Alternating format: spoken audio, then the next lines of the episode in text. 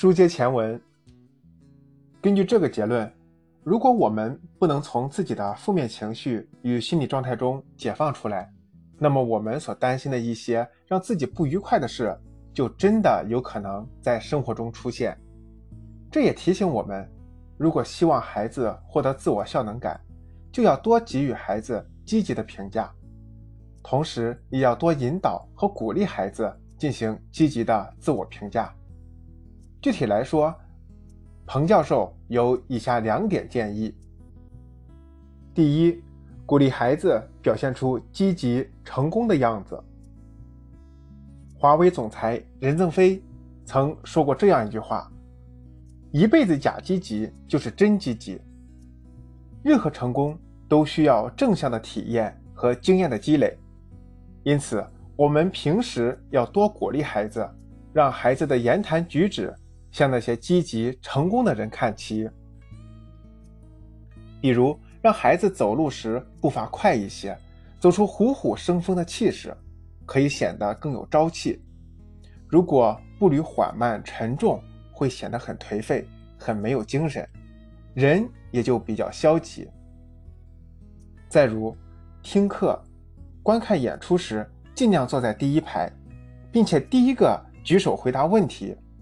这些都可以展现孩子的自信和活力，而且为了回答正确，获得老师和同学的肯定，孩子也会更加主动的思考，展现自己。第二，评价孩子时对事不对人。很多父母在评价孩子时很不注意分寸，常常人事分离，因此也经常打击孩子的自信心。影响孩子对自己的评价。举一个例子，有一次，一位妈妈跟我讲了她家里人教育孩子的一个故事。下雨时，楼下有积水，小孩子都喜欢踩水玩，他儿子也不例外。后来，孩子的爷爷为了阻止孩子踩水，就哄孩子说：“不要踩水，踩水就不是好孩子。”孩子一听。就停下不玩水了。爷爷觉得这个办法不错，能让孩子听话，于是就经常用“不能做这件事，做了就不是好孩子，要这样做，这样才是好孩子。”每次只要爷爷这样一说，孩子就听话了。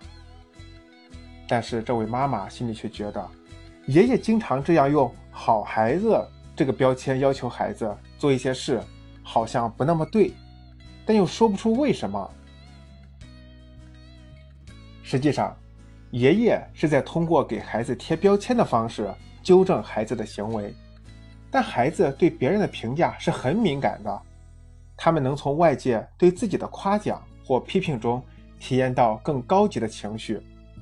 这意味着，别人的夸奖和称赞会让孩子体验到一种自我肯定的情绪。如开心、自豪等，孩子的自我效能感也会因此增加。相反，别人的评价会让孩子体验到消极的自我否定的情绪，如伤心、内疚、愧疚等，自我效能感也会降低。在上面的案例中，我们看到，当爷爷用“好孩子”和“坏孩子”来定义孩子时，表面上看，孩子虽然听话了。但却极大地伤害了孩子的自我效能感，也影响了孩子对自己的正确评价。正确的做法是，在评价孩子时要对事不对人。比如孩子在玩水时弄脏了衣服，那么我们就可以说：“你很喜欢玩水，但如果下次不弄脏衣服，那就更好了。”这样一来，孩子的消极情绪就不会被放大，并且下次为了不弄脏衣服。他们也会更好的调整自己的行为或改正自己的错误，这就不会伤害他们的自尊心以及影响他们的自我评价。因为孩子清楚，虽然我把衣服弄脏了，做错了事情，但这不意味着我就是个坏孩子，我仍然是个好孩子。